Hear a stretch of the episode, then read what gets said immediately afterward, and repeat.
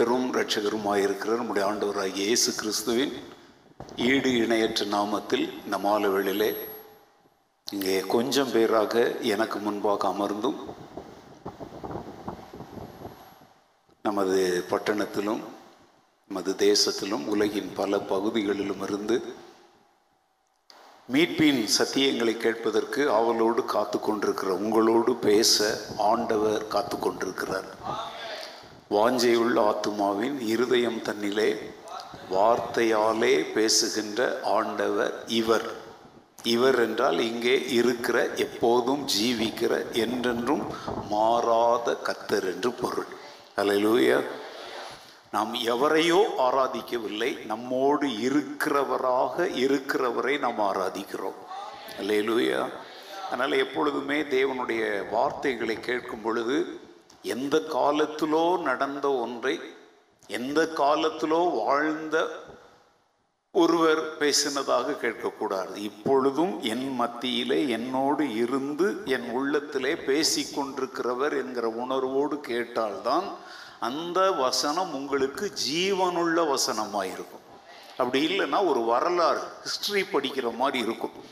நல்ல கவனிங்க எப்பொழுது வேத உபதேசங்களை கேட்டாலும் அதற்கு ஒரு வரலாற்று பின்னணி இருந்தாலும் நீங்கள் ஒரு வரலாற்று வகுப்பில் அல்ல.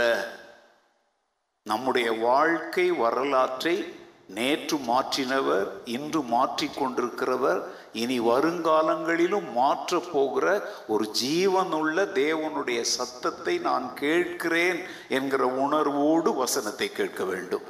அல்லேலூயா. நல்ல இந்த மாலை விழிலை கத்தாவே சொல்லும் அடியார் கேட்கிறோம் என்கிற ஜபத்தோடு நீங்கள் அமர்ந்திருக்கும்படி உங்களை அன்போடு நான் கேட்டுக்கொள்கிறேன். சிருஷ்டிப்பு முதல் நித்திய வாழ்வு வரையுள்ள வேதாகமத்தின் மைய பொருளான சத்தியத்தை மீட்பின் சத்தியங்கள் என்கிற தலைப்பிலே நாம் மூன்றாவது வருடமாக கற்றுக்கொண்டு வருகிறோம். அதனுடைய இரண்டாவது பாகத்தினுடைய மீட்பின் ஆசீர்வாதங்கள் மீட்பிலே நமக்கு கொடுக்கப்பட்டிருக்கிற உரிமைகள் சுதந்திரங்கள் என்ன என்பதை குறித்து நாம் கற்றுக்கொண்டு வந்தோம். இதுவரைக்கும் அதில் எத்தனை குறிப்புகளை கற்றுக்கொண்டு வந்திருக்கோம் யாருக்கா சொல்ல முடியுமா? பதிமூன்று குறிப்புகளை கற்றுக்கொண்டிருக்கிறோம். கடைசியாக போன வாரம் நம்ம என்ன படித்தோம்? நாம் தேவனுடைய பிள்ளைகள் என்று நம்முடைய ஆவியுடனே கூட தேவனுடைய ஆவியானவர் என்ன கொடுக்கிறார்? சாட்சி கொடுக்கிறார். The Spirit of the Lord confirms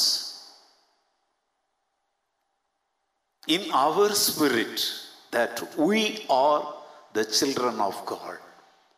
நாம் தேவனுடைய பிள்ளைகள் என்பதற்குரிய ஒரு முத்திரையாக அத்தாட்சியாக ஒரு மதம் வழங்குகிற பத்திரத்தையோ சர்டிபிகேட்டையோ அல்ல அல்லது நம்முடைய உடலிலே நாம் அணிந்து கொள்ளுகிற ஒரு மத அடையாளங்கள் சின்னங்கள் அல்ல. சிலர் வந்து தாங்கள் ஒரு குறிப்பிட்ட தெய்வத்தை சார்ந்தவர்கள் என்பதை வெளிக்காட்டிக் கொள்வதற்காக தங்களுடைய சரீரத்திலே அது சம்பந்தப்பட்ட பல அடையாளங்களை அவர்களே உருவாக்கி கொள்ளுகிறார்கள். ஆனால் இங்கதான் கிறிஸ்தவத்தினுடைய உயர்ந்த உன்னதமான உபதேசம் என்ன அப்படின்னா நான் தேவனுடைய பிள்ளை என்பதற்குரிய என்னுடைய உண்மையான அடையாளம் ஆதாரம் அத்தாட்சி சாட்சி என்னுடைய ஆவியிலே துவங்குகிறது. எனக்குள்ள அது துவங்குது முதல்ல. அது மற்றவங்க பார்க்கறது ரெண்டாவது தான் நான் தேவனுடைய பிள்ளையா இல்லையான்னு சொல்லி வேற யாரும் சொல்றதுக்கு முன்னாடி என் மனது எனக்கு சொல்லுது. அதை சொல்லும்படி என் மனதிற்கு ஒரு தைரியத்தை தருகிறவர் யார்? பரிசுத்த? நல்ல கவனிங்க. பொய் சொல்றது ரொம்ப கஷ்டம். நீங்க நினைக்கிறீங்க பொய் சொல்றது ரொம்ப ஈஸின்னு. உண்மை பேசுகிறவன் எங்க வேணாலும் எப்போ வேணாலும் என்ன செய்யலாம்? தாரம் ஆனா பொய் சொன்னவன் அதை குறித்து இன்னொரு இடத்துல பேச வேண்டிய நேரம் வரும் பொழுது ரொம்ப யோசிப்பான். நம்ம என்ன சொன்னோம்? இப்போ அதைத்தான் சரியா சொல்றோமான்ற பயங்கள் இருக்கும். நான் தேவனுடைய பிள்ளையாக இல்லாமலேயே நான் தேவனுடைய பிள்ளை என்று இந்த உலகத்திற்கு முன்பாக என் வாயில நான் சொல்லிட்டு அலைஞ்சேன் அப்படின்னா அது என் கிரியையில இல்லாமல் இருக்கும் பொழுது சொல்லுக்கும் செயலுக்கும் என்ன ஏற்படும்? ஒரு முரண்பாடு ஏற்படும். அதனாலதான் யாருமே சும்மா தங்களுடைய அறிவின் பலத்தினால புத்தி கூர்மையை வச்சுக்கிட்டலாம் நான் தேவனுடைய பிள்ளை என்று உறுதியாக ஆணித்தரமாக என்ன செய்ய முடியாது சொல்லவே முடியாது. நான் ஒரு மதத்தை சேர்ந்தவன். இதுக்கு வந்து பவுல் நல்ல உதாரணம். பிலிப்பியர் மூன்றாவது அதிகாரத்தில் சொல்றாரு தன்னுடைய அடையாளங்கள் எல்லாம் சொல்றார். நான் என்ன குலம் கோத்திரம் அவனுடைய மதத்தின் பின்னணி என்ன மத மார்க்க காரியங்கள் அவன் எவ்வளவு பக்தி வைராக்கியம் உள்ளவனாய் இருந்தான் அப்படிங்கிறதெல்லாம் சொல்லிட்டு ஆகிலும் இவைகளில் ஒன்றை குறித்தும் நான் என்ன செய்ய முடியாது. ஏன்? இது எதுவுமே என்னை யாருடைய பிள்ளையாக மாற்றல தேவனுடைய பிள்ளையாக மாற்றல. கர்த்தராகிய இயேசு கிறிஸ்துவின் பாடு மரணம் உயிர் தெழுதல். இதுல நான் அவரோடு அடைகிற பங்கு தான் என் வாழ்க்கையில் விலையேற பெற்றது அதை அடைவதற்காக நான் எனக்கு இருக்கிற எல்லா மேன்மைகளையும் குப்பையாக தூசியாக லாபமானவைகளை நஷ்டமா என்ன செஞ்சிடறேன்? தூக்கி போடுறேன் அப்படிங்கிறார். அப்ப இருந்து என்ன தெரியுது? அவருடைய வாழ்க்கை ரெண்டு பிரிவாக காட்டுறார். முதல்ல மதம் சார்ந்த ஒரு வாழ்க்கை. அதுல கூட அவர் பெர்ஃபெக்டா தான் இருந்தார். மத கடமைகளை பரிபூர்ணமா என்ன செய்தார். ஆனால் தான் தேவனோடு நடக்கிறவன். என்ன லக்குக்காக அழைக்கப்பட்டவன் என்பதை குறித்தெல்லாம் அவருக்கு என்ன இருக்கல? உறுதி இருக்கல.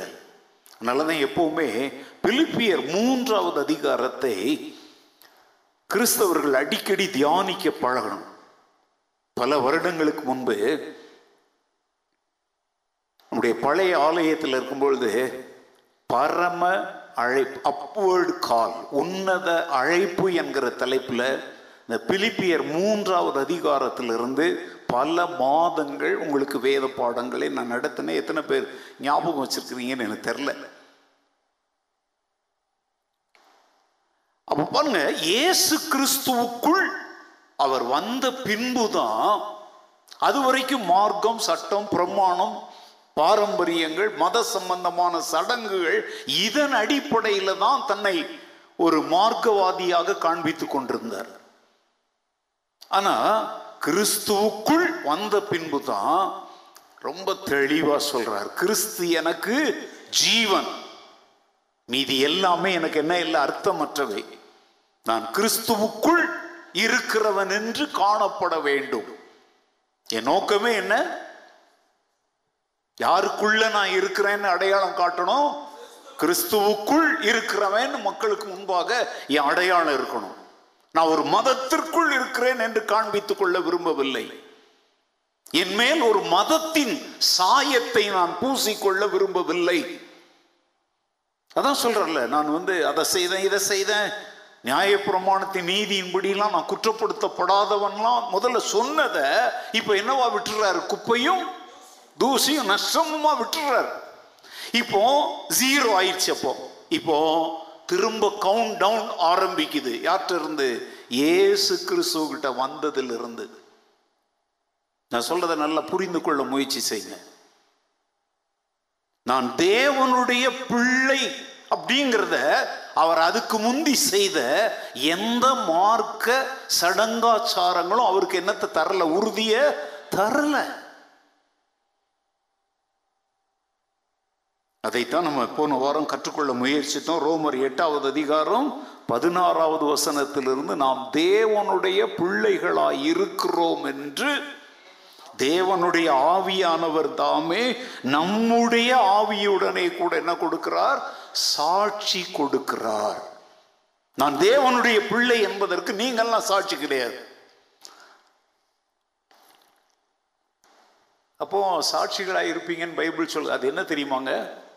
நான் தேவனுடைய பிள்ளை என்பதற்குரிய சாட்சி அல்ல. நான் தேவனுடைய பிள்ளையாய் இருப்பதை என் வாழ்க்கையின் கனிகள்ல நான் வெளிப்படுத்துறேன் பார்த்தீங்களா அதை வச்சு நீங்க தெரிஞ்சுக்குவீங்க இவர் தேவனுடைய பிள்ளை. எதுவுமே இல்லாம நான் தேவனுடைய பிள்ளை தேவனுடைய பிள்ளை. நீங்க கொடுக்குற ஒரு காணிக்கையை வச்சு நீங்க செய்கிற தான தர்மங்களை குறித்து ஏழைகள் மேல நீங்க காண்பிக்கிற இரக்கத்தை வைத்தெல்லாம் இவர் தேவனுடைய பிள்ளைன்னு சொல்லிட முடியாது. ஏனென்றால் பவுல் கிறிஸ்துவுக்குள் வருவதற்கு முன்பு அதெல்லாம் என்ன செஞ்சாரு? செஞ்சுட்டு தான் இருந்தார். சோ நான் தேவனுடைய பிள்ளையாக மறுபிறப்பின் மூலம் மீட்பின் அனுபவத்தின் மூலம் அந்த உரிமையை பெற்றிருக்கிறேன் என்பதை எந்த மார்க்க தலைவர்களும் அல்லது எந்த மனிதர்களும் எனக்கு அந்த மன உறுதியை தர முடியாது. அந்த உறுதியை தருகிறவர் யார்? பரிசுத்த காண மயிலாட கண்டிருந்த வான்கோழி தானும் அதுவாக பாவித்து தானும் தன் பொல்லா சிறகை விரித்தாடினார் போல் அப்படின்னு ஒரு கவிதை இருக்கு அதாவது மயில் வான்கோழி டர்க்கி அண்ட் பீகாக் இந்த ரெண்டுமே தூரத்திலிருந்து பார்ப்பதற்கு விவரம் தெரியாதவங்களுக்கு ஒன்று போல தெரியும். மயில் வந்து தன்னுடைய சிறகை விரித்து ஆடுவதை நம்ம பார்த்துருக்குறோம். அதே மாதிரி வான்கோழி கூட என்ன செய்யும்? சில சமயத்தில் தன்னுடைய ரெக்கைகளை விரிக்கும். ஆனால் அதனுடைய தன்மையே வேற இதனுடைய தன்மையே கிட்டத்தட்ட பார்வைக்கு ஒன்று போல இருந்தாலும் இதனுடைய குரல் வேற அதனுடைய குரல் வேற. இதனுடைய ரெக்கைகளின் தோற்றம் வேற அதனுடைய ரெக்கைகளின் தோற்றம் வேற. மயில் வந்து தன்னுடைய ரக்கையை விரித்தது. அப்படியே ரவுண்டா அப்படியே அது சுற்றுவதனுடைய தன்மை வேற வான்கோழியினுடைய தன்மை வேற. அது மாதிரி தான் நான் தேவனுடைய பிள்ளை என்று ஒருத்தன் வந்து இந்த ஊரெல்லாம் சொல்லிட்டு வந்தாலும் அவனுடைய கனிகள் கனிகள்னா என்ன? அவனுடைய கேரக்டர்ஸ் அவனுடைய நடக்கை அவன் யார் என்பதை என்ன செஞ்சிடும்? வெளிப்படுத்திடும். ஸோ அதனால் நம்முடைய வாழ்க்கையில் நான் தேவனுடைய பிள்ளைன்னு சொல்லி ஒரு மாம்ச வைராக்கியத்திலலாம் கத்தக்கூடாது. நீ சார்ந்திருக்கிற மதத்தின் கடமைகள் சடங்குகள் பாரம்பரியங்களை பின்பற்றுவதனால நான் தேவனுடைய பிள்ளை என்று அதாவது வான்கோழி தன் சிறகை விரித்து ஆடும் பொழுது தன்னையும் என்ன நினைச்சுக்கிட்டு தான் மயிலும் நினைச்சுக்கிற மாதிரி உன்னை நீ என்ன செய்ய வேண்டாம்? ஏமாற்றி கொள்ள வேண்டாம். இப்போ உள்ளத்துல ஆவியில அந்த உறுதியை யார் தரணும்? பரிசுத்த ஆவியானவர் தரணும். ஓகே பதினான்காவதாக. ஒன்று குருந்தியர் பனிரெண்டாவது அதிகாரம் பதிமூன்றாவது வசனம். First Corinthians chapter twelve verse thirteen நாம் யூதராயினும் கிரேக்கராயினும் அடிமைகளாயினும் சுயாதீனராயினும் எல்லாரும் ஒரே ஆவியினாலே ஒரே சரீரத்திற்குள்ளாக ஞானஸ்நானம் பண்ணப்பட்டு எல்லாரும் ஒரே ஆவிக்குள்ளாகவே தாகம் தீர்க்கப்பட்டோம். நாம் யூதரானாலும் சரி கிரேக்கரானாலும் சரி அடிமைகளா இருக்கலாம் அல்லது சுயாதீனரா இருக்கலாம் எல்லாரும் ஒரே ஆவியினாலே ஒரே சரீரத்திற்குள்ளாக அந்த ஒரே சரீரம் என்பது என்னது? ஆட்டுக்கறியா மாட்டுக்கறியா? நாங்க சரீரம்ங்கிற தலைப்புல சபையை குறித்து உங்களுக்கு நான் பிரசங்கம் பண்ணேன். என்ன இருக்கு? ஆலயம் என்பது வேறு சபை என்பது வேறு. முழிக்கிறீங்க அப்படி? எவ்வளவு உயர்ந்த உன்னதமான விளக்கங்கள் அந்த நேரத்தில் what is temple what is church இதுதாங்க கேட்டதை மறக்கிறவர்களுக்கு வந்து எந்த பிரயோஜனமும் இருக்காது. ஒரே பிரசங்கத்தை நூறு முறை பண்ணிட்டு இருக்க முடியாது. அந்த ஒரே சரீரம் என்பது கிறிஸ்துவின் மெய்யான சபை. அந்த சபைக்குள்ளே நம்ம என்ன செய்தார் அவர்? ஞானஸ்தான் ஞானஸ்தானம் நீங்க அந்த தண்ணீர்ல எடுக்கிற ஞானஸ்தானம் இல்லைங்க இம்மர்ஸ் நம்ம வந்து இப்போ வாஷிங் மிஷினில் கொண்டு போய் துணிங்களை அந்த தண்ணியில் என்ன செய்கிறோம் அதுக்கு பேர் என்ன தெரியுமாங்க? Immerse we are immersing the cloth in the washing machine அது சுத்திகரிக்கப்படுவதற்காக எல்லாத்தையும் அது உள்ள போட்டு என்ன செய்கிறோம்? அதான் மூழ்குபடி செய்கிறோம். இந்த இடத்துல அந்த ஞானஸ்தானம் என்பதை நீங்க தண்ணீரில் எடுக்கிற ஞானஸ்தானத்தோட மாத்திரம் இல்லைங்க இந்த இடத்துல என்ன தெரியுமாங்க? We have been immersed in the body of Christ ரட்சிக்கப்பட்டவர்களை கத்தர் அனுதினமும் சபையிலே சேர்த்து கொண்டு வந்தார்னு அர்த்தம்னா அங்க ஏற்கனவே நிறைய பேர் இருக்கிறாங்க. அவங்களோட உங்களையும் கொண்டாந்து என்ன செஞ்சாரு? இணைத்தார். இப்போ சபை என்பது ஒரு பெரிய ஒரு ஒரு பெரிய டப்பான்னு வச்சுக்கோங்களேன். உங்களையும் தூக்கி அது உள்ள என்ன செய்யறாரு போடுறாரு. அங்க இருக்கிறவங்களோட நீ இணைந்து தான் இருக்கணும். அங்க வந்த உடனே நான் யூதன் நீ கிரேக்கன் நீ அந்த மூலைக்கு போ. நான் இந்த மூலைக்கு போறேன். நீ அடிமை. நான் சுயாதீனன். நோ சாரி இந்த வசனங்களை எல்லாம் நல்லா புரிஞ்சுக்கிட்டோம்னா ஜாதி இனம் மொழி கலர் தகுதி இவைகளின் அடிப்படையிலே திருச்சபைக்குள்ளே எந்த விதமான வித்தியாசங்களும் வேறுபாடுகளும் பாகுபாடுகளும் இருப்பதற்கு என்ன இல்லை? வாய்ப்பே இல்லை. இந்த ஜாதி ஜாதி ஜாதின்னு பிடிச்சி தொங்கிட்டு இருக்கிற இந்த ஜாதி பிசாசெல்லாம் சபையை விட்டு ஒழியணும்னா இந்த வசனத்தை படிக்கணும். இந்த வசனத்தை தியானிக்கணும். நீ கிறிஸ்துவுக்குள் வருவதற்கு முன்னாடி யூதனா இருந்த. நீ கிறிஸ்துவுக்குள் வருவதற்கு முன்பு கிரேக்கன் என்கிற அடையாளத்தில் இருந்த. ஆனா இப்போ நீ கிறிஸ்துவுக்குள் மீட்பிற்குள் மறுபிறப்பின் அனுபவத்திற்குள் வந்ததுக்கு அப்புறம் யூதன் என்கிற அடையாளம் போயிடுச்சு. கிரேக்கன் என்கிற அடையாளத்தை நீ விட்டுறணும். முதலாளி தொழிலாளிங்கிற அடையாளத்தை விட்டுறணும். கிறிஸ்துவுக்குள் நாம் எல்லாரும் ஒரே சரீரத்திலே என்ன செய்யப்பட்டிருக்கிறோம்? ஞான ஸ்நானம் என்பது என்ன? உள்ளே அமுக்கி ஒருவரோடு ஒருவர் ஒன்றிணைந்து வாழும்படி கர்த்தரால் கர்த்தருடைய ஆவியானவரால் என்ன செய்யப்பட்டிருக்கிறோம்? இணைக்கப்பட்டிருக்கிறோம். அல்லேலூயா. ஞானஸ்நானம் பண்ணப்பட்டு ஒரே ஆவிக்குள்ளாக நாம் என்ன செய்யப்பட்டோமா? இனிமேல் நமக்கு வேற தாகம்லாம் கிடையாது. இந்த சரீரத்திற்கு என்ன தாகம் இருக்குதோ அதுதான் உன்னுடைய தாகமாகவும் மாறணும். உனக்குன்னு தனி தரிசனம்லாம் இருக்கக்கூடாது. உனக்குன்னு ஒரு தனி ஆம்பிஷன் உனக்குன்னு தனி கொள்கை. இன்னைக்கு திருச்சபைகள் இன்னைக்கு துண்டு துண்டா துண்டு துண்டா பிரிஞ்சு நாசமா போற காரணம் என்ன தெரியுமாங்க? இந்த வசனத்தை இன்னும் அவங்க புரிஞ்சிக்கல.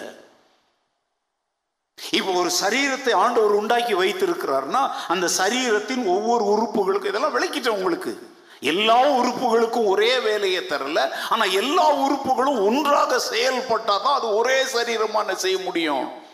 கால் வந்து தனிதான். அதனுடைய வேலை தனிதான்.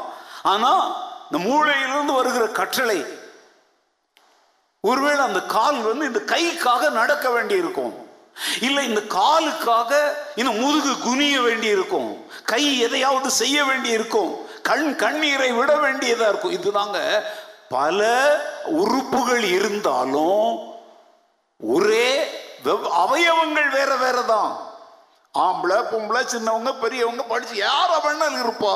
நீ சபை என்கிற சரீரத்திற்குள்ள வந்தாச்சுன்னா ஒரே சரீரம்னு சொல்லணும். நான் கை அப்படின்னு சொல்லிட்ட உடனே விரல் சொல்லும் நான் இல்லாமலா நீ கையா இருக்கிற? அப்படிங்கும். அப்போ கையின்னு வரும்போதே அதுலேயே எத்தனை பிரிவுகள் இருக்குது? அப்படி ஒன்று ஒன்றா பிரிய ஆரம்பிச்சாக்க சரீரம் என்கிற வார்த்தைக்கு என்ன இல்லை? அர்த்தமே இல்லைப்பா. உலகளாவிய திருச்சபைகள் இது பெரிய பிரச்சனையா இருக்குது இன்னைக்கு. ஒருவேளை மொழியின் அடிப்படையில உனக்கு இன்னொரு ஒரு பேசுகிற மொழி தெரியல. ஒரு மொழியின் அடிப்படையில் நீ ஒரு இடத்துல கூடி ஆராதிக்கிறன்னா அது ஒரு பெரிய பாவம்லாம் சொல்ல முடியாது. ஆனா நீ குடியிருக்கிற இடத்துல நீ பேசுகிற மொழி உள்ள ஒரு சபை இல்லை. அங்க வேற மொழி பேசுகிற ஒரு சபை தான் இருக்குது. இப்போ ஓ மொழி பேசுகிற ஒரு பத்து இருபது பேர் கூடி ஆராதிப்பதற்கு ப- நம்ம நாட்டில் மாதிரிலாம் அவன் நினைச்சபடி வீட்ல கூடி ஆராதிப்பதெல்லாம் இந்த நாட்டில் தான் ஓடுங்க. இந்த நாட்டுக்கு வெளியில் போனீங்கன்னா அப்படிலாம் யாரும் என்ன செய்ய முடியாது? செய்ய முடியாது. இதை முதல்ல நீங்கள் தெரிஞ்சுக்கோங்க. இந்த இண்டிபெண்டன்ட் சர்ச்சஸ் அப்படிங்கிறதெல்லாம் இந்த இந்தியாவுக்குள்ள குண்டு சட்டிக்குள்ள குதிரை ஓட்டுற வேலை இங்கே தான் செய்ய முடியும். வெளிநாடுகளில் அரசாங்கத்தின் பதிவு பெறாமல் எந்த ஒரு சபை என்ன செய்ய முடியாது இயங்கவே முடியாது. அப்படியே நீ சுயாதீன சபையா இயங்கினாலும் ஏற்கனவே இருக்கிற ஒரு ஸ்தாபனத்தோடு உன்னை நீ என்ன செய்யணும்? அதுக்கு பேர் வந்து அஃபிலியேஷன் அப்படின்னு சொல்லுவாங்க. இந்திய நாட்டில் பெரிய பெரிய வேத பண்டிதர்கள் நாங்கள் தான் வேதத்தை கரைச்சி குடிச்சோன்னு சொல்றவங்க கூட இந்த விஷயத்துல இன்னும் அறிவு இல்லாம தான் இருக்கிறாங்க. என் வீட்டில் ஒரு மாடியில் இடம் இருக்குது.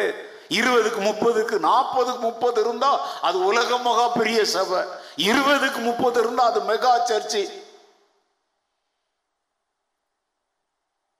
சாரி சபை அப்படிங்கிற தன்னுடைய சரீரத்திற்கு ஆண்டவர் ஒரு நோக்கத்தை கொடுத்திருக்கிறார். நீங்கள் உலகம் முழுவதும் போய் சர்வ சிருஷ்டிக்கும் சுவிசேஷத்தை பிரசங்கிங்க மக்களை சீசராக்குங்க அவங்களுக்கு ஞானஸ்தானம் கொடுங்க. அவங்களுக்கு என்ன பண்ணுங்க? உபதேசம் பண்ணுங்க. இது எத்தனை முறை சொல்ல இது தொடர்ந்து அப்படியே நடந்துகிட்டே இருக்கும். ரீசைக்ளிங் சைக்கிளிங் இது எது வரைக்கும் நடக்கும்? ஏசு கிறிஸ்துவின் எபேசியர்ல சொல்றாரு. பரிசுத்தவான்கள் சீர் பொருந்தவும் சுவிசேஷ ஊழியத்தின் வேலைக்காகவும் வேலைக்காகவும் கிறிஸ்துவின் சரீரமாகிய சபையானது சபையானது பக்தி விருத்தி அடைவதற்காகவும் அறைவதற்காகவும் அவர் சிலரை- சொல்லி ஐந்து வித ஊழியங்களை அங்க சொல்றார். ஆனா இங்க மூணு நோக்கத்தை சொல்றார். நம்பர் ஒன் என்ன? சுத்தவான்கள் சீர்பொருந்தும் பொருட்டு. பரிசுத்தவான்கள் என்ன செய்யணும்? பரிசுத்தவான்கள் எங்க இருக்கிறாங்க?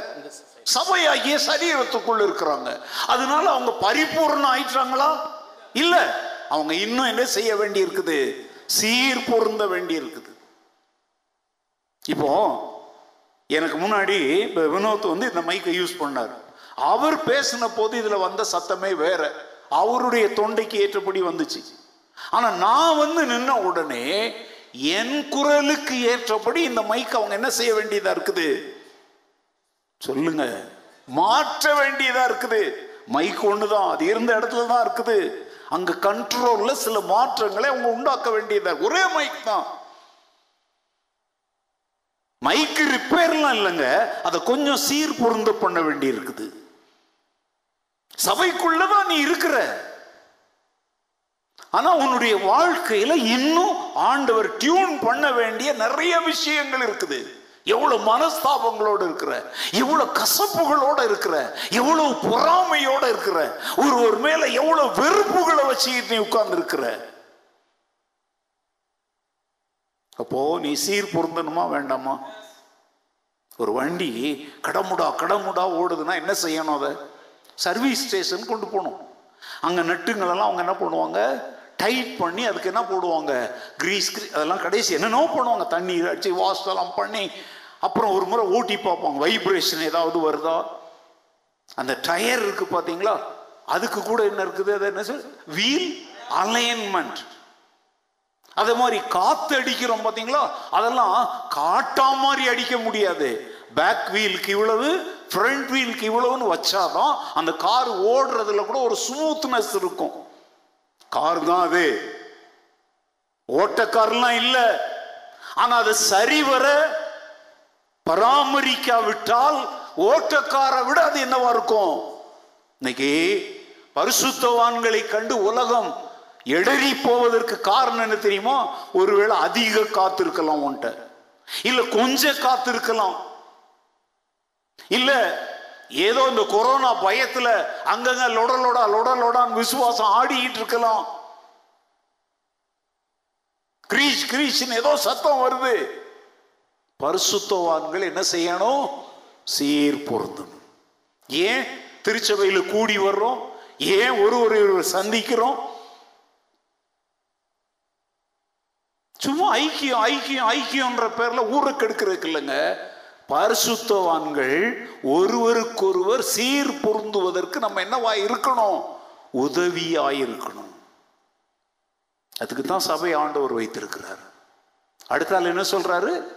சுவிசேஷ ஊழியத்தின் வேலைக்காகவும். அப்ப சபையை குறித்த தேவனுடைய நோக்கத்தை பாருங்க. சுவிசேஷ ஊழியத்தை யார் செய்யணும்?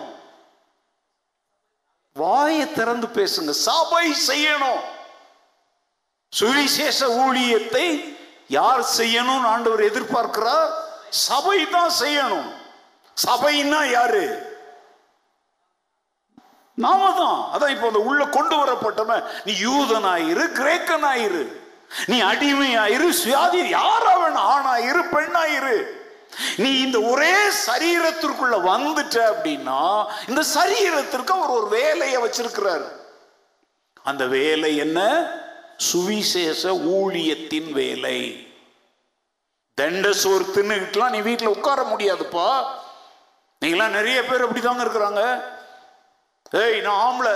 கால் மேல கால் போட்டு உட்கார்ந்து கொண்டாங்க. இந்த பொம்பளை அடிமை மாதிரி போய் நிக்கணும் இல்ல சாரி ஒரு வீடு என்றால் அவரவர் பொறுப்பை அவரவர் நிறைவேற்றணும். அம்மா செய்ய வேண்டிய பொறுப்புகள் உண்டு. அப்பா செய்ய வேண்டிய பொறுப்புகள் உண்டு.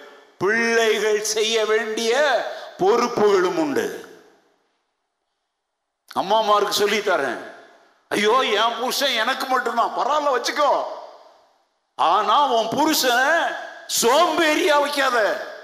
அவருக்கும் செய்ய வேண்டிய குடும்ப கடமைகள் என்ன கொடு?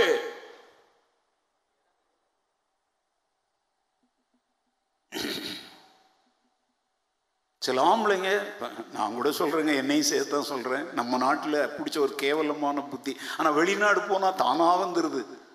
தின்ன பிளேட் அங்கேயே வச்சுட்டு அதுலேயே கை கழுவுற ஆட்களும் இருக்கிறாங்க. அப்புறம் இந்த பொம்பளை வந்து அடிமை மாதிரி அதை தூக்கி போகணும். வெளிநாட்டில் போனீங்கன்னா டைவர்ஸ் பண்ணி அனுப்பிடுவாங்க. நீ பிளேட்டை கொண்டு போய் நீ கழுவணும். இல்லை நீ தின்ன இடத்துல உன் பிளேட்டில் கழுவிட்டேன்னா அவ்வளோதான் உன் கதை முடிஞ்சுது. இதெல்லாம் ஏன் நான் சொல்கிறேன் சண்டை எடுத்து விடுறதுக்கா? இல்லைப்பா. பைபிள் படி அவருடைய சரீரமாகிய இந்த குடும்பம் எப்படி நடக்கணும்னு விரும்புகிறாரோ அதை உன் சரீர வாழ்க்கைங்கிற குடும்பத்திலையும் நீ கொண்டு வரணும். சில பெண்கள் அப்பாவி பெண்கள் இந்த நம்ம இந்திய நாட்டு பெண்கள் அடாவடி பெண்களும் இருக்கிறாங்க. அவர் ஒன்றும் செய்ய வேண்டாம் பாஸ்டர். சம்பாதிக்கிறத கொண்டாந்து தின்னுட்டு ராஜா மாதிரி கொடுத்துட்டு ராஜா மாதிரி இருக்க சொல்லுங்க வேண்டாமா? நீ ராணி மாதிரி இருக்கணும்னா அவர் செய்ய வேண்டிய சில வேலைகள் இருக்குது. அதே மாதிரி தான் பிள்ளைங்க. ஐயோ குழந்தை போய் வேலை வாங்க ஐயோ பிள்ளைய போய் வேலை வாங்காத. நல்லா கவனிச்சுக்க. பிள்ளையானவன் நடக்க வேண்டிய வழியில் அவன் என்ன செய்ய? அப்போதான் அவன் முதிர் வயதில் கூட அதை என்ன செய்ய மாட்டான். உங்களுக்கு தெரியுமா? நம்முடைய அகாப்பை சில்ட்ரன் சென்டர் நம்ம நடத்துகிறோம் இதுக்கு வந்து இந்திய அரசாங்கத்தின் சட்டம்னு ஒன்று இருக்குது. உலக அளவில் யூனிசெஃப் அப்படி நிறைய நிறுவனங்கள்லாம் இருக்குது ஐநா சபைக்கு கீழே. அது எந்த நாட்டில் சிறுவர் இல்லங்கள் நடந்தாலும் அங்கே என்னென்ன இருக்கணும் என்னென்ன இருக்கக்கூடாது அப்படின்னு சில சட்டங்களை அவங்க உருவாக்குறாங்க. அதெல்லாம் எங்களுக்கு புஸ்தகமாக கொடுப்பாங்க. அதில் அவங்க சொல்றது ஒன்று என்ன தெரியுமாங்க? பிள்ளைகளுக்கு வேலை செய்ய கற்றுக் கொடுங்கள். என்ன ஒரு அற்புதமான தெரியுமாங்க? ஏன்னா நீங்க எல்லாமே ஸ்டாஃபுங்களை வச்சு சாப்பிட்டுட்டு சாப்பிட்டுட்டு தூங்கு. வாஷிங் மிஷின் வச்சு துணியை துவைச்சு அயன் பண்ணி கொடுத்துட்டு நீ போயிட்டு வரலாம் அப்படின்ற மாதிரி நீங்க அவங்கள உருவாக்கி உங்களை விட்டு அவங்க வெளியே போகும் பொழுது நிஜமான சமுதாயத்தை அவங்க சந்திக்கும் பொழுது தடுமாற ஆரம்பிப்பாங்க. கரெக்டா அவங்க சொல்றாங்க ஒரு குறிப்பிட்ட வயது பிள்ளைகள் வந்த உடனே ஸ்டாஃப்ஸ் வந்து கிச்சன்ல காய்கறி கட் பண்ணா இந்த பிள்ளைகளுக்கு அதுக்கு என்ன கொடுங்க? பயிற்சி கொடுங்க. நீங்க நிறைய பொம்பளை பசங்க கல்யாணம் பண்ண மறுநாள்ல எரும மாடு அடி வாங்குற மாதிரி அடி வாங்குற காரணம் என்ன தெரியுமா? வளர்ப்பு சரியில்லை. சொல்றாங்கல்ல என்ன அவங்க அவங்க அதுல அப்பாவை வேற இருக்கிறாங்க அதே மாதிரி தாங்க தேவனுடைய திருச்சபை. இந்த திருச்சபையை குறித்து தேவனிடத்துல ஒரு நோக்கம் இருக்குது. ஒரு தரிசனம் இருக்குது. ஒரே ஆவிக்குள்ளாக நம்முடைய தாகம் இருக்கணும். நம்முடைய தாகம் அந்தோணி ராஜுக்கு ஒரு தாகம் ஸ்ரீதருக்கு ஒரு தாகம் அஹ், ஆரோனுக்கு ஒரு தாகம் உம்பரனடா மோசஸ்க்கு ஒரு தாகம் எனக்கு ஒரு தாகம்னா இது சபை இல்லைப்பா. சபைக்கென்று ஒரு தரிசனத்தை தேவன் வைத்திருக்கிறார். அதை நிறைவேற்றத்தான் நம்ம எல்லாரும் இந்த பாக்கெட்டுங்கிறதுக்குள்ள போட்டு வச்சிருக்கிறார். நீ சபை சிதறுண்டு போனதற்கு காரணம் என்ன தெரியுதா உங்களுக்கு? என்ன முழிக்கிறீங்க? புரியலையா? நான் என்ன பேசுறேன்னு புரியலையா? மூணு முக்கியமான தரிசனங்களை வைத்திருக்கிறார். இந்த தம்பி முதல்ல என்னது? பரிசுத்தவான்கள் என்ன செய்யணும்? சீர் பொருந்தணும் ரெண்டு சுவிசேஷ சுவிசேஷ ஊழியம் என்கிற வேலை நடக்கணும். கொரோனாவில் மக்கள் கொத்து கொத்தா செத்தாலும் சுவிசேஷம் அறிவிப்பதற்குரிய நேரம் இது. நேற்றுக்கு எங்களுடைய ஆஃபீஸ் டிவோஷனில் நேற்றுக்கு நான் இப்போ- போடுறேன். நீங்களாம் வாசிக்கிறீங்களா எனக்கு தெரியாது. நேற்றைக்கு வந்து சுவிசேஷத்தின் செய்தியைத்தான் நான் போட்டிருந்தேன் அதில். தேவன் எப்படி விடுதலை ஆக்குகிறார்? இதுதான் சுவிசேஷம். இந்த நேரத்தில் இந்த சுவிசேஷம் அவங்களுக்கு தேவைப்படுது. நேற்றைக்கு சொன்னேன் உங்களுக்கு. எல்லா சபையாருடைய ஃபோன் நம்பர் எல்லாம் லிஸ்ட் எடுத்து வச்சுக்கோங்க. ஆள் ஆளுக்கு என்னது? கால் சென்டர் மாதிரி உட்காருங்க. இப்போ யாரும் யாரையும் போய் சந்திக்கிற மாதிரிலாம் இல்லை. அரை நிமிஷம் ஒரு நிமிஷம் கால் பண்ணி அவங்களுக்கு கேள்விலாம் சொன்னேன் எப்படி இருக்கிறீங்க? வீட்டில் எல்லாரும் எல்லாரையும் ஒரு விசாரணை. ரெண்டு கு- குடும்ப ஜெபம் செய்கிறீங்களா வேதத்தை வாசிக்கிறீங்களா? மூணு நம்ம பாஸ்டர் அனுப்புகிற வேதாகம சத்தியங்களை என்ன செய்கிறீங்களா? வாசித்து தியானிக்கிறீங்களா? உங்களுக்காக நாங்கள் ஜெபிக்க வேண்டிய காரியம் ஏதாவது இருக்குதா? இவ்வளவுதான். இந்த கேள்விகளை எல்லாரையும் கேளுங்க அப்படின்னு நேற்றுக்கு அவங்களுக்கு நான் சொல்லியிருக்கிறேன். It is the mission of the church இப்போ போய் விசிட்டிங் பண்றேன் அப்படின்னா போனா அது அகராதித்தனம். அது மிஞ்சின நீதி. ஏன் தெரியுமா? நீ போயிட்டு வருவ யாருக்கோ இருமல் வரும். ஐயோ ஜெபம் பண்றோன்னு வந்தாங்க கொரோனா விட்டு போயிட்டாங்கன்னுவாங்க. தேவையில்லை. அதே மாதிரி இப்போ நான் சொல்றேங்க உனக்கு காமன் சென்ஸ்னு ஒன்று இருந்தா யாருடைய வீட்டுக்கும் விருந்துக்கும் விசிட்டிங்க்கும் போற நேரம் இதெல்லாம் விசிட்டிங்னோடனே நான் சொல்றது ச- சபையில இருந்து அந்த விசிட்டிங்க சொல்லல. சும்மா பார்த்துட்டு போகலான்னு வந்தேன். கொஞ்சம் டைம் ஸ்பெண்ட் பண்ணி இதெல்லாம் உருப்படாதவங்க செய்கிற வேலை இது. இப்போ அவங்க அவங்க வீட்டில் கேரி தாட்டங்கரையில் போய் நீ ஒளிந்திருன்னு ஆண்டவர் சொன்னார் பார்த்தீங்களா இப்போ ஆண்டவர் இருக்க சொன்ன இடத்துல அரசாங்கம் இருக்க சொன்ன இடத்துல இருங்க. ஆனா இருந்த இடத்துல இருந்துகிட்டே தேவன் தந்த தரிசனத்தை என்ன செய்ய முடியும்? நிறைவேற்ற முடியும். நான் திரும்ப திரும்ப உங்களுக்கு அதை சொல்றேன். ஒரு ஃபோன் கால் ஒரு ஜெபம் ஒரு உற்சாகப்படுத்தும் வார்த்தை அதை தான் இந்த வசனம் சொல்லுதுங்க. நாம் எல்லாரும் ஒரே ஆவிக்குள்ளாக ஒரே தாகம் உடையவர்கள். நான் அதை தான் செஞ்சிட்டு இருக்கிறேன். ஃபோன் வந்து இப்போதான் உண்மையாவே யூஸ் ஆகுது. நல்ல அறிவுள்ள படித்தவர்கள் கூட ஒரு மருத்துவமனைக்கு போகணுமா வேண்டாமா என்ன செய்யலாம்னு சொல்லி ஒரு ஆலோசனை கேட்குறாங்க. அவங்களுடைய பயங்களை நீக்கி அவங்களுடைய சந்தேகங்களை போக்கி ஒரு தைரியம் கொடுத்து ஒரு சின்ன ஜெபம் செய்து கூட நம்ம ஆலோசனை சொல்றோம் பார்த்தீங்களா அது இப்போதைக்கு ஒரு ஊழியம். அதாவது எந்த காலத்துல எந்த ஊழியத்தை செய்ய முடியுமோ அதைத்தான் செய்ய முடியும். இப்போ சார்ல்ஸ் கிரவுண்ட்ல போயிட்டு பேலஸ் கிரவுண்ட்ல போயிட்டு இனி ஆண்டவர் ஒரு பெரிய கன்வென்ஷன் மீட்டிங் நடத்த சொல்றாருன்னா அவன் ஆண்டவர் நாம பிரசங்கிக்கிற ஆண்டவர் இல்லை. கோமாளித்தனமான வேலைகள் எல்லாம் திருச்சபை செய்யக்கூடாது. அதுக்கு தான் ஆண்டவர் சபைக்கு தலையாய் இருக்கிறார் ஒவ்வொரு உறுப்புகளையும் ஒன்றோடு ஒன்று என்ன செய்து வைத்திருக்கிறார்? இணைத்து வைத்திருக்கிறார். அவன் இஷ்டப்படி அலைய ஆரம்பிச்சான்னா இந்த கொரோனா காலத்துல கொரோனா போயிடும் சபை செத்துடும். சோ இந்த வசனத்திலிருந்து நான் சொல்ல விரும்புறது என்ன தெரியுமாங்க? கிறிஸ்துவோடும் மற்ற பரிசுத்தவான்களாகிய விசுவாசிகளோடும் பரிசுத்த ஆவியானவர் நம்ம என்ன செய்கிறார்? இணைக்கிறார். The Spirit of the Lord unites us with Jesus Christ and other believers. நீங்க இன்னைக்கு இணைஞ்சு தான் இருக்கிறீங்களா? Are you united with Christ are you united with other believers சொல்லுங்க. கிறிஸ்துவோடு இணைந்து இருக்கிறீங்களா இல்லை. லாக்டவுன்ல வீட்டில் மூக்கு பிடிச்ச தின்னுட்டு நல்லா தூங்கிட்டு டிவியில வர்ற அவ்வளவு சினிமா சீரியலையும் பார்த்து உங்களுடைய ஆத்துமாவை நரகத்திற்கு ஆயத்தப்படுத்திட்டு இருக்கிறீங்களா? வாழ்க்கையில நார்மல் காலம் வந்தாச்சுன்னா வேலை வேலைன்னு ஓடுறோம் பொறுப்புகள்னு ஓடுறோம் படிப்பு படிப்புன்னு ஓடுறோம். இப்ப எல்லாமே முடங்கி கிடக்குது. இதை போல தேவனோடு உறவாடுவதற்குரிய அற்புதமான சமயம் கிடைப்பதற்கு வாய்ப்பு இல்லைங்க. போன் எடுங்க. சமீப காலத்தில் சபையில் சந்திக்காத இல்லை சமீபத்தில் ஆஸ்பத்திரியிலிருந்து வீட்டுக்கு வந்த இல்லை வறுமையில் வாடுகிற யாருக்காவது கா- உங்க ஏரியா தான் இல்லைங்க. சபைன்னு வந்தாச்சுன்னா ஏன் ஏரியா விசுவாசியெல்லாம் அங்க கிடையாது. ஏன்? நம்மள ஆண்டவர் கிறிஸ்துவோடு மாத்திரம் இணைச்சு வைக்கல. யார் கூட இணைக்கிறார்? சகல பரிசுத்தவான்களோடு இணைக்கிறார். இது மீட்பினால் கிடைக்கிற ஆசீர்வாதம். நீ அனாதை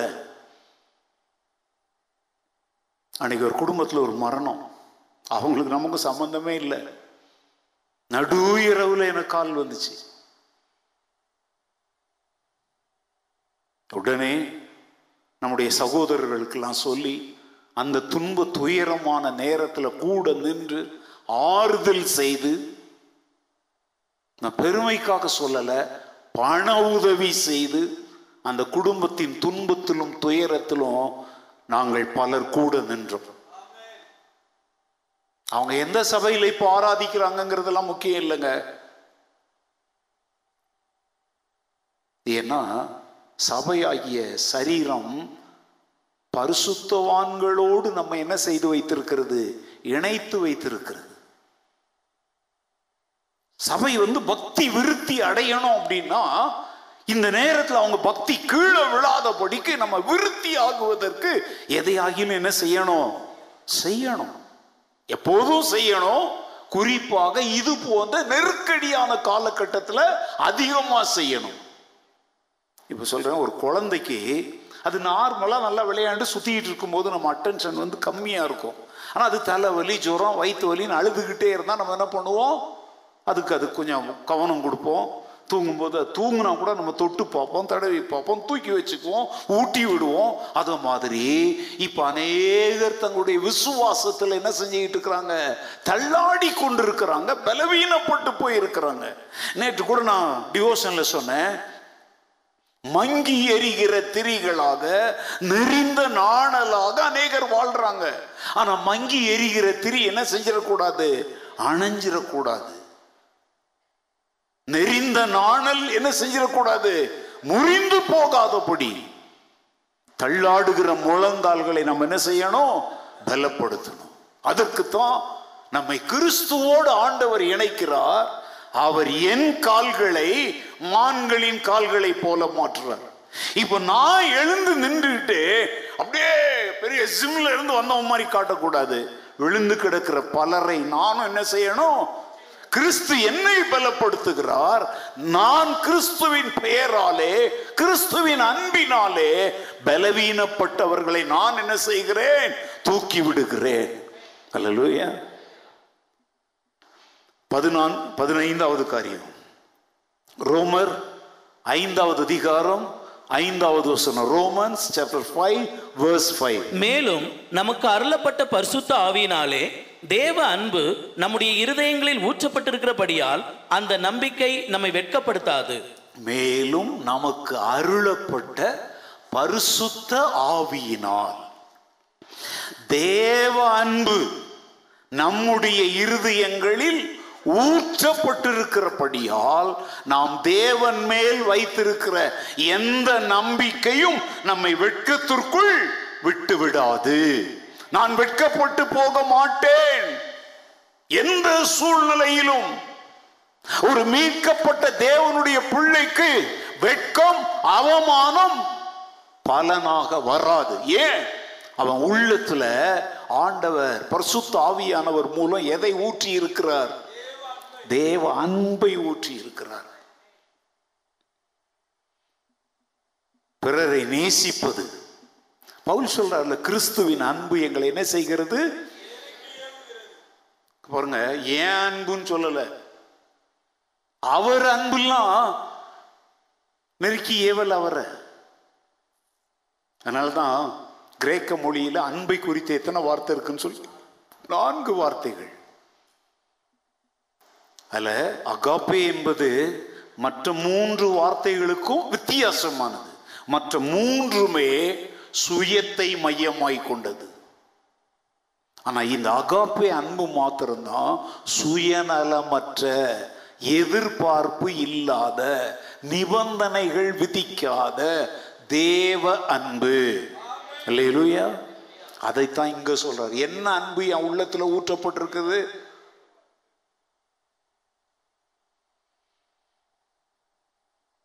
அன்புல வித்தியாசங்கள் இருக்குங்க நீ நேசித்தா தமிழ்நாட்டிலலாம் பார்த்தீங்கன்னா இந்த லாரிங்களில் பஸ்ஸில் எழுதியிருப்பாங்க ஒலி கொடுத்தால் வழி கிடைக்கும். அப்படின்னா என்ன தெரியுமா? நீ ஹாரன் அடிச்சனா நான் ஒதுங்கி போவேன். அடிக்கலைன்னா போக மாட்டேன்.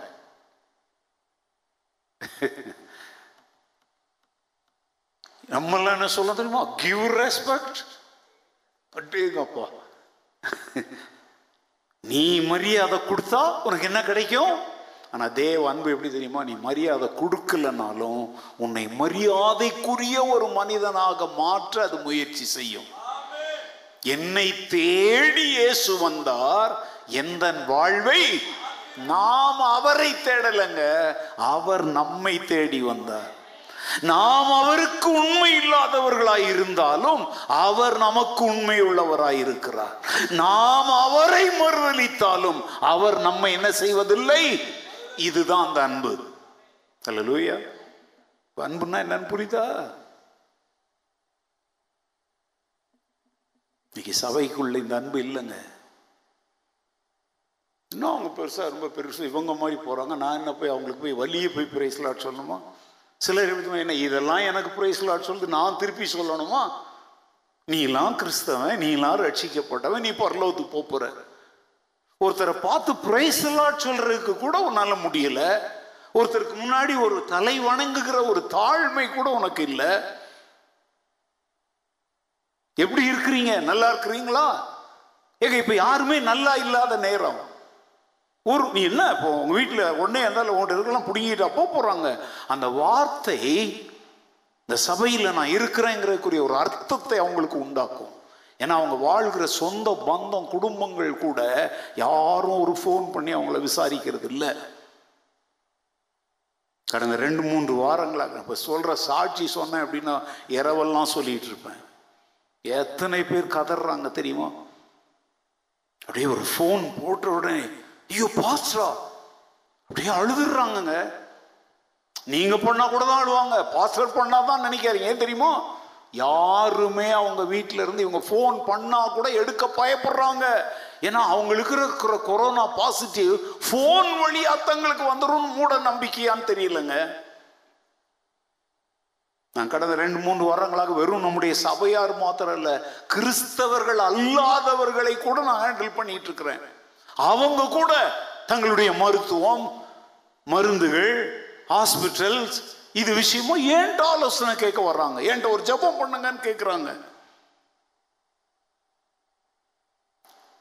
சிலர் வந்து பாஸ்டர் உங்களுக்காக ஜெபம் பண்ணுறோம் ஐயோ பாஸ்டர் எங்களை நினைச்சு ஜெபம் பண்ணுறாரா எங்க ஜெபம்னா மணிக்கணக்காலம் பண்ண ஒரு ஒரு நிமிடம் ரெண்டு நிமிடம் ஜெபமா இருந்தாலும் இந்த காலகட்டத்தில் அது அவங்களுக்கு என்னவா தெரியுது? மாபெரும் அப்போ அவங்களுக்கு தெரியுது உண்மையிலே இவங்கெல்லாம் கடவுளுடைய அன்புள்ள மக்கள்.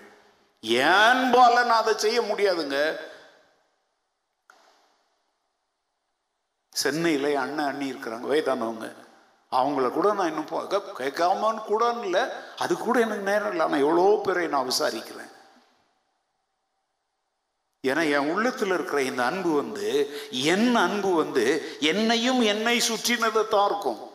அதனால தான் ஆண்டவர் நான் வந்து என்னை மாத்திரம் என் சுயத்தை மாத்திரம் சுற்றி என் கிறிஸ்தவ வாழ்க்கையை நடத்தக்கூடாதுங்கிறதுக்காக அவருடைய அன்பை என் உள்ளத்தில் ஊற்றி இருக்கிறார் நான் காட்டும் பொழுது ஆண்டவர் என்ன சொல்றார் தெரியுமா? நான் உனக்கு அன்பு காண்பித்தது போல என் அன்பை நீ பிறருக்கு காண்பின்னு சொல்றார்.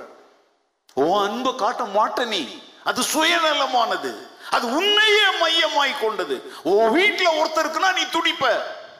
ஆனா உன் உள்ளத்துல கிறிஸ்துவின் அன்பு இருந்தா யாரை கண்டாலும் நீ துடிப்ப. அதுக்கு தான் சமாரியனுடைய ஓமை ஆண்டவர் சொல்லி இருக்கிறார் எரிகோவின் பாதையில் அடிபட்டு கிடக்கிறான்.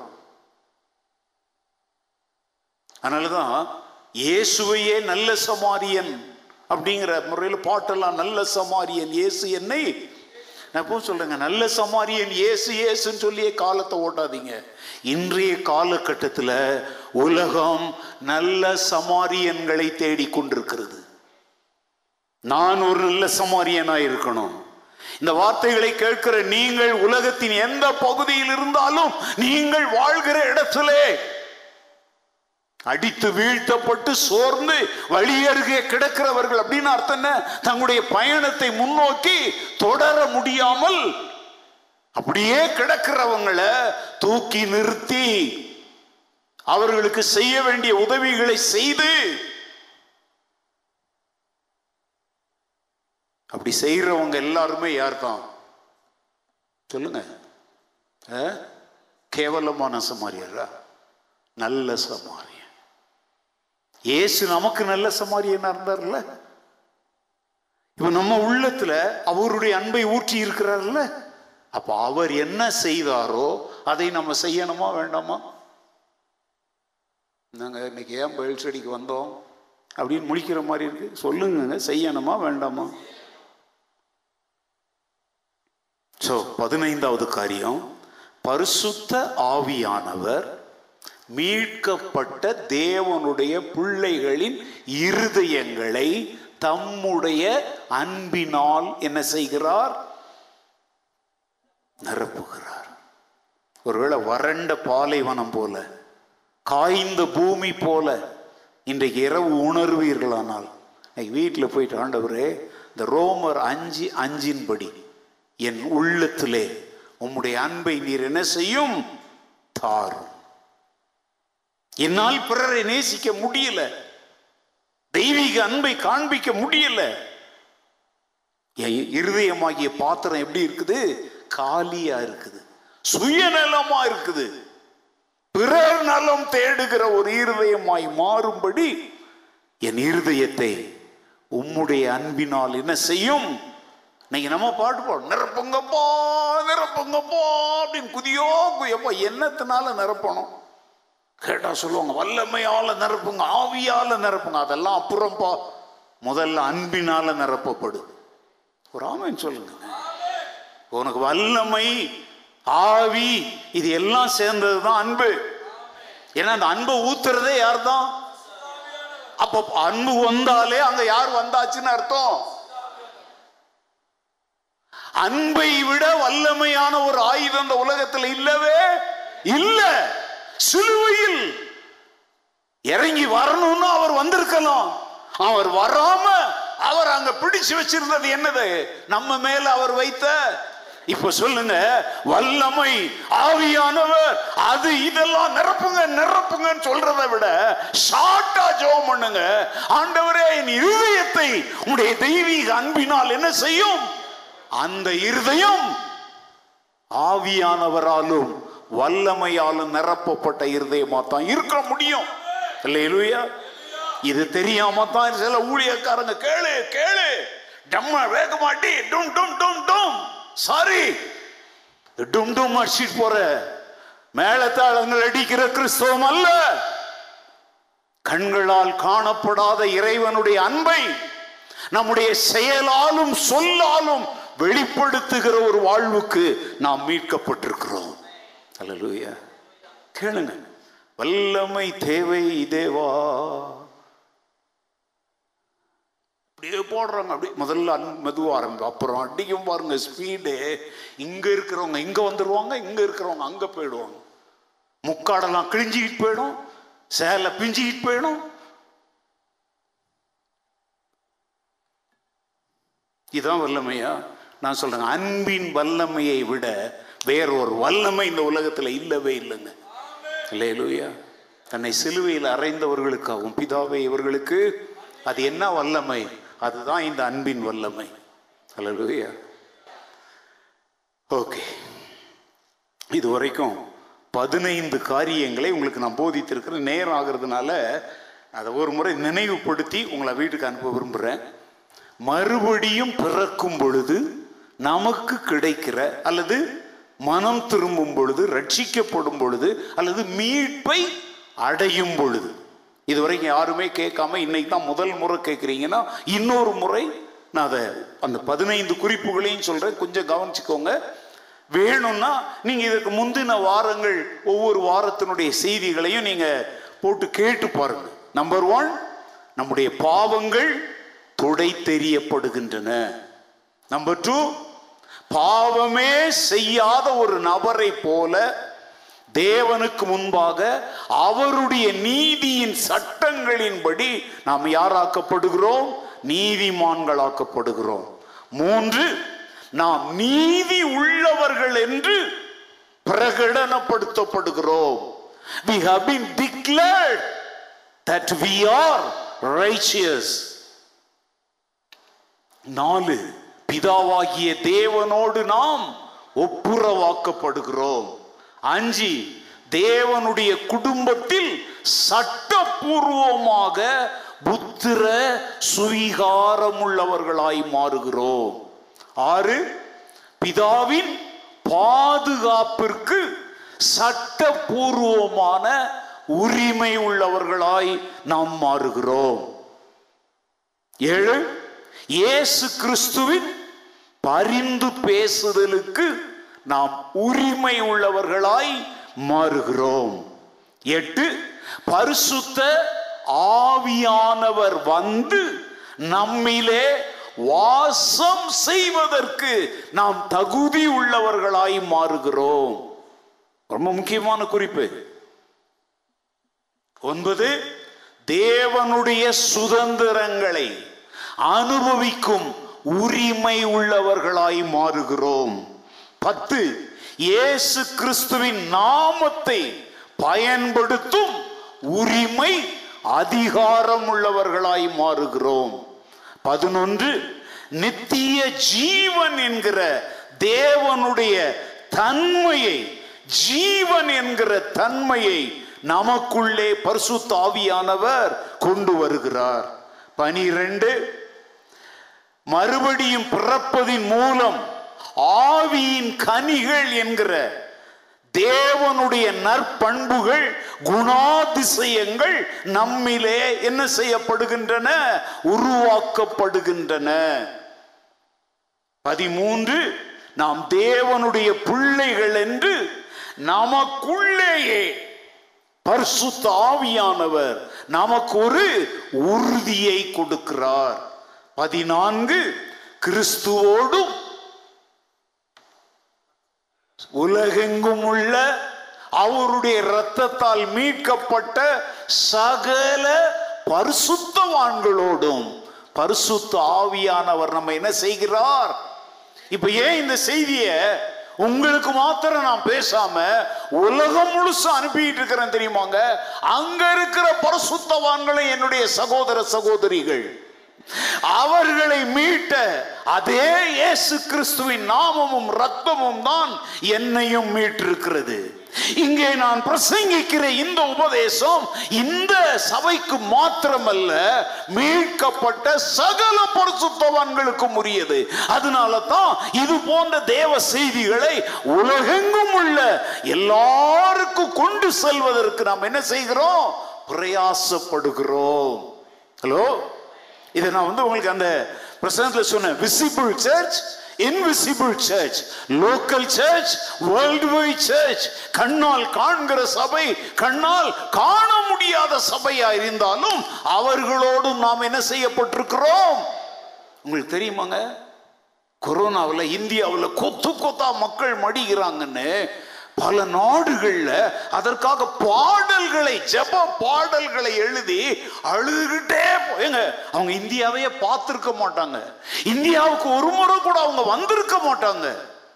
இப்போ ஒரு ஒரு வாரமா போன வெள்ளிக்கிழமையிலிருந்து நெட்ல நீங்க இருக்கிறவங்களா இருந்தா ஒரு வேர்டு வந்து திரும்ப திரும்ப திரும்ப திரும்ப நெட்ல வந்துட்டு இருக்குது. யாராவது சொல்ல முடியுமா?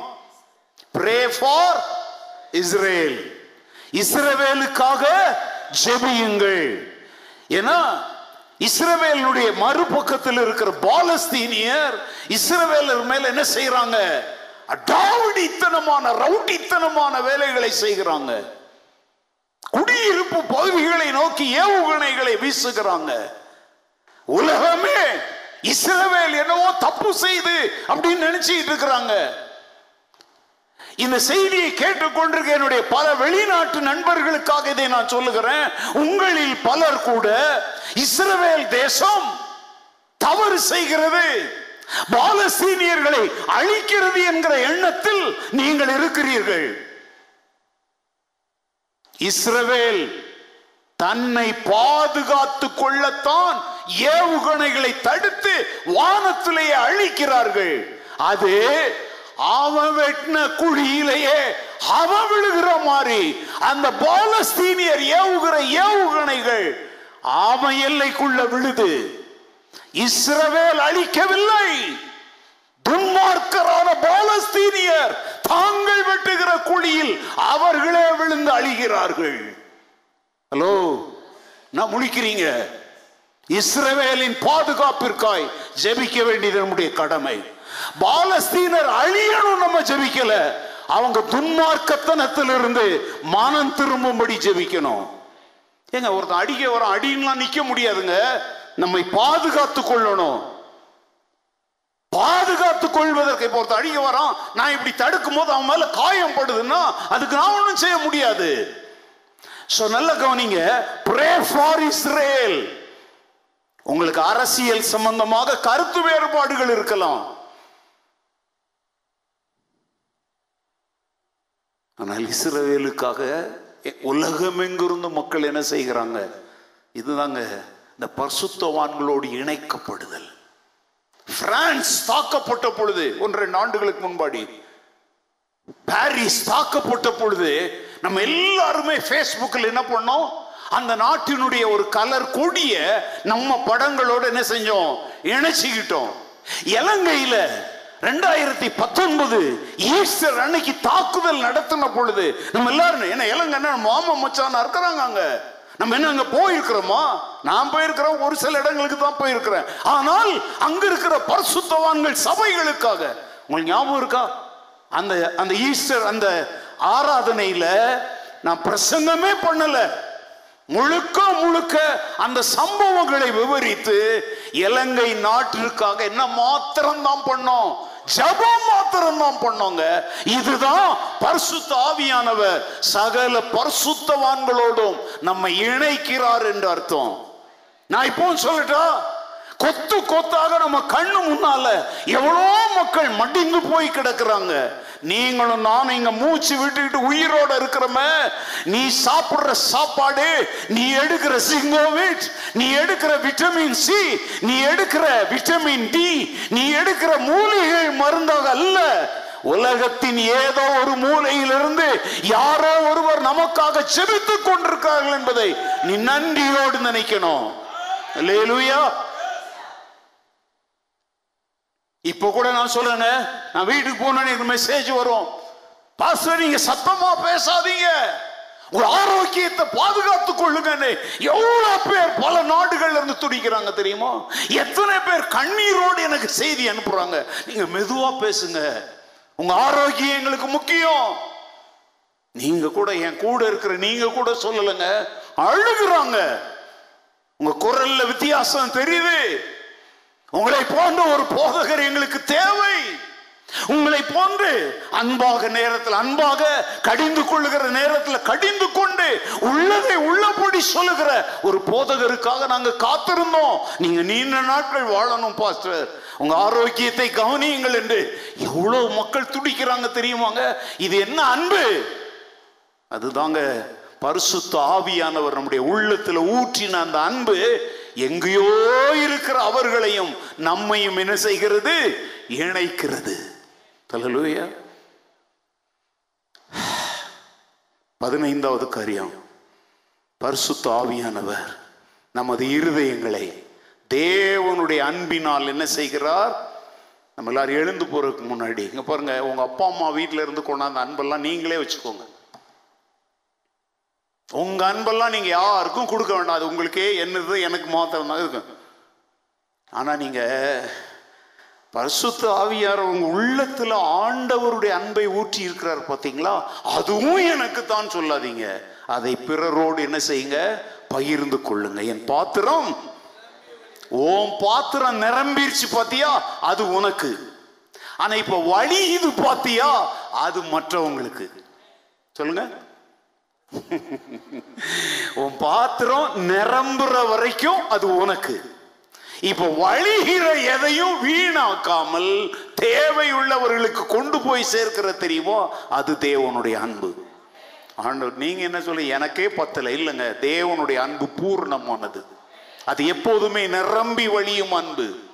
ஒருவேளை வறண்டு போன கிறிஸ்தவ வாழ்க்கை வாழ்ந்துட்டு இருப்பீங்கன்னா இப்ப நம்ம ஜெபிக்கும் பொழுது ஆண்டவரே என்னை என் இருதயத்தை என் எண்ணங்களை என் சிந்தனைகளை என் யோசனைகளை தேவனுடைய அகாப்பே அன்பினால் நிரப்பும் ஆண்டவரே. அன்பு தேவைப்படுகிற இந்த காலகட்டத்தில் இப்போ மாத்திரம் இல்லை எப்போதும் காட்டணும் இப்போ கொஞ்சம் எக்ஸ்ட்ரா காட்டணும். சொல்லால் மாத்திரமல்ல செயலாலும் காட்ட வேண்டும். எங்க அன்பு தேவைப்படுகிறவங்களுக்கு அன்பை காட்டாம வம்ப காட்டுறன்னா உனக்கு எதுக்கு அன்பு? நீ உயிருள்ளவன் என்று பெயர் கொண்டிருந்தும் செத்தவனாயிருக்கிறாய். ராத்திரி வேளையில சொல்லுங்க ஆண்டவரே நான் செத்த வாழ்க்கை தான் வாழ்ந்துட்டு இருக்கிறேன் என் கண்ணில் கண்ணீர் வரமாட்டேங்குது. கண்ணீர் வரலன்னா பொருளுங்க உள்ளத்திலேயாவது அழுகை வரணும். உணர்வுகள் எண்ணங்கள் எல்லாம் தேவையுள்ள மக்களை குறித்த பாரம் நிரம்பினதாக இருக்க வேண்டும். ஆண்டவர் நோக்கி நம்ம எல்லாரும் ஜெபம் பண்ணலாமா? இரக்கமுள்ள பிதாவே உன்னதமான மீட்பினாலே நாங்கள் எதிர்பாராத உன்னத ஆசீர்வாதமாகிய ஒரு மீட்பின் வாழ்க்கையை நீர் எங்களுக்கு தந்திருப்பதற்காக உமக்கு ஸ்தோத்திரம்.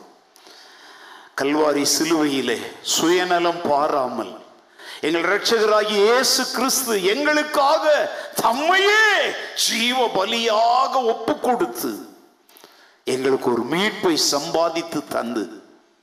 வேதத்தில் நூற்றுக்கணக்கான ஆசீர்வாதங்கள் இருக்கிறது. ஆனால் நாங்கள் பதினைந்து காரியங்களை மாத்திரம் தியானித்திருக்கிறோம்.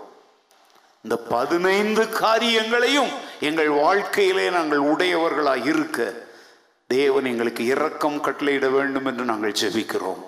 சகல பரிசுத்தவான்களை குறித்த கரிசனை பாரம் தியாக உள்ளம் தியாக சிந்தனை அன்பு எங்கள் உள்ளங்களை நிரப்புவதாக. வறண்ட பாலைவனம் போல யாருக்கு என்ன நடந்தால் என்ன? நான் பாதுகாப்பா இருக்கிறேன் என்கிற சுயநல உணர்வோடு நாங்கள் வாழாமல் அன்பு தேவைப்படுகிறவர்களுக்கு அன்பின் கரத்தை நீட்ட அன்பின் வார்த்தைகளை பேச எங்கள் இருதயத்தையும் நாவையும் நீர் திறப்பீராக. உம்முடைய அன்பை எங்கள் மூலம்தான் நீர் இன்றைக்கு உலகத்திற்கு அனுப்பி கொண்டிருக்கிறீர் ஆண்டவரே. உம்முடைய அன்பு ஒரு நதியாக பெருவெள்ளமாக உலகெங்கும் பாய்ந்து செல்வதற்கு எங்களை நீர் பயன்படுத்தும் நாங்கள் அதை சுயநலம் என்கிற அணை போட்டு தடுத்து விடாதபடி கத்த நீர் காத்துக்கொள்வீராக இந்த வார்த்தைகளை கேட்டுக்கொண்டிருக்கிற ஒவ்வொருவருக்கும் ஒரு உணர்வுள்ள இருதயத்தை கத்த நீர் கட்டளையிடுவீராக. செத்துப்போன கிறிஸ்தவ வாழ்க்கை வாழாமல் பரிசுத்தவான்களை நேசிக்கிற பரிசுத்தவான்களுக்கு அன்பை காண்பிக்கிற தேவனுடைய அன்பின் வாய்க்கால்களாய் ஜீவிக்க ஒவ்வொருவருக்கும் உணர்வுள்ள இருதயத்தை நீர் தருவீராக.